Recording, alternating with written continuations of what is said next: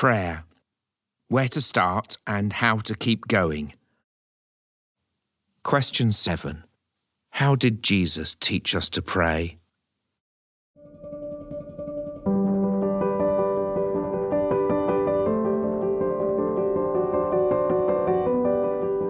We do not complain of what God does not give us. Rather, we thank God for what He does give us daily. Dietrich Bonhoeffer.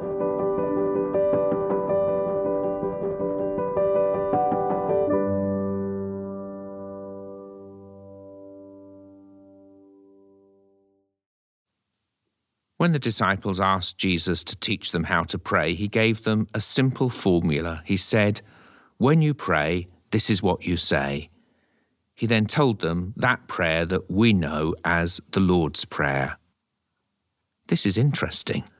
Jesus didn't exhort them to spend hours in meditation, nor did he expect them to always be able to express prayer in their own words. Of course, he longed that they would grow in the same intimate relationship with God that we see in his own life and ministry, but his first priority was to give them a prayer that would be the foundation and the heart of all prayer.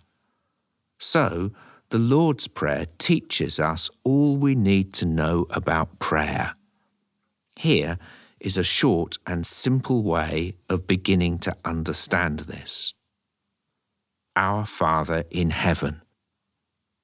To say our Father means to recognize that the heart of prayer is relationship with God. God is like a loving parent. When we pray, we come into relationship with the one who loves us unconditionally. Even if other human relationships, even our own parents, have let us down, God will not. Also, God is not my Father, but our Father. The Lord's Prayer doesn't just bring us into relationship with God, it brings us into relationship with each other.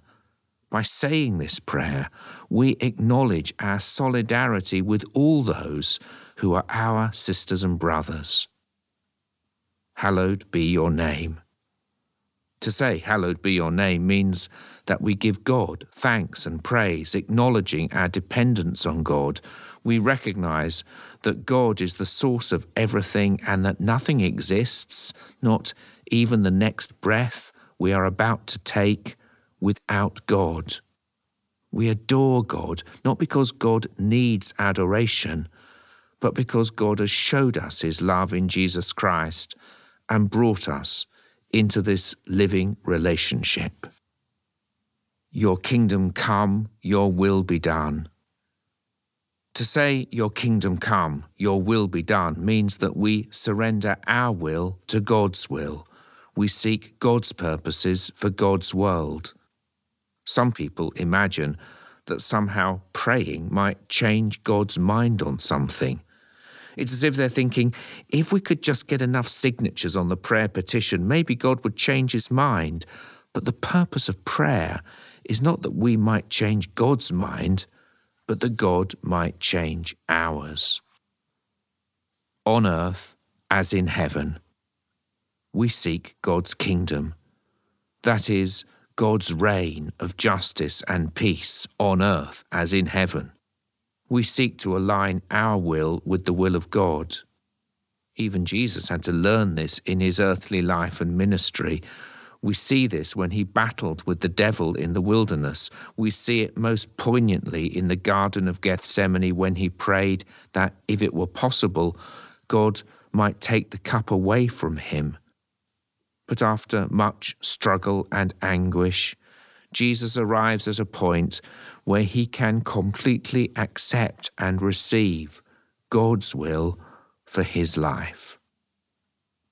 Give us today our daily bread. To pray, Give us today our daily bread means asking God to show us what enough looks like. We ask God to give us today what we need for today and to save us from craving more than our share. This goes against the grain of the way we usually live our lives. Forgive us our sins, as we forgive those who sin against us. If we come to God with penitent hearts, being honest about our failings and our need of God's grace, God is always ready to forgive. When we say, Forgive us our sins as we forgive those who sin against us, we are acknowledging our need of God, and we are asking God not just to be merciful to us, but to enable us to be merciful to others. We have all had the experience of going to bed and thinking, why did I say that? Or why did I do the other? When this happens, we are recognizing our sinfulness, even if we don't actually use the word. We are acknowledging that we fall short of our own standards. However, even reflecting very briefly on the life and teaching of Jesus shows us that we also fall short of God's standards. This is the reality of sin. We are not the people we are meant to be. We are not even the people we want to be. We are certainly not the people God intended us to be. But God, who is loving and merciful, the lover who comes into our presence to tell us we are loved, is always ready to forgive. Lead us not into temptation, but deliver us from evil. When we say, Lead us not into temptation, but deliver us from evil, we are acknowledging both our human frailty and our human destiny. One day we will all die. At that point, the time of trial, we are asking God to deliver us from the snares of evil from the terrible temptation to still put self first and to bring us through Jesus into everlasting life.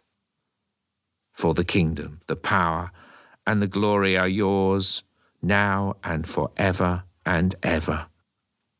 So the Lord's Prayer ends with this final affirmation of God's sovereignty over all things and for all time. Amen. This word, the word that ends all prayers, means I agree or so be it. It is a way of giving our affirmation and seal of approval and commitment to the words we say. This is especially important for the Lord's Prayer. It is a radically beautiful and life changing prayer. We should say it as if we mean it. We should expect it to change us. So don't say Amen at the end unless you are ready for such a revolution.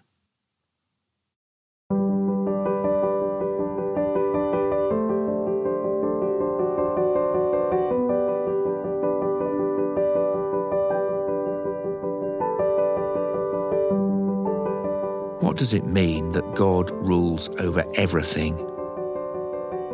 How might this affect your life?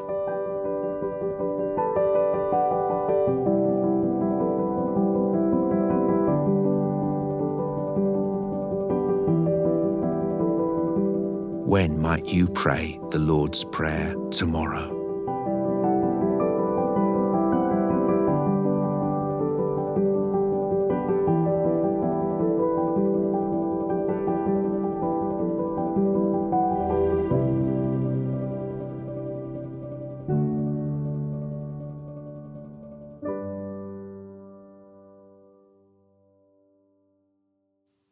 Common worship rites on the way. Lord of heaven and earth, as Jesus taught his disciples to be persistent in prayer, give us patience and courage never to lose hope, but always to bring our prayers before you. Through Jesus Christ our Lord. Amen.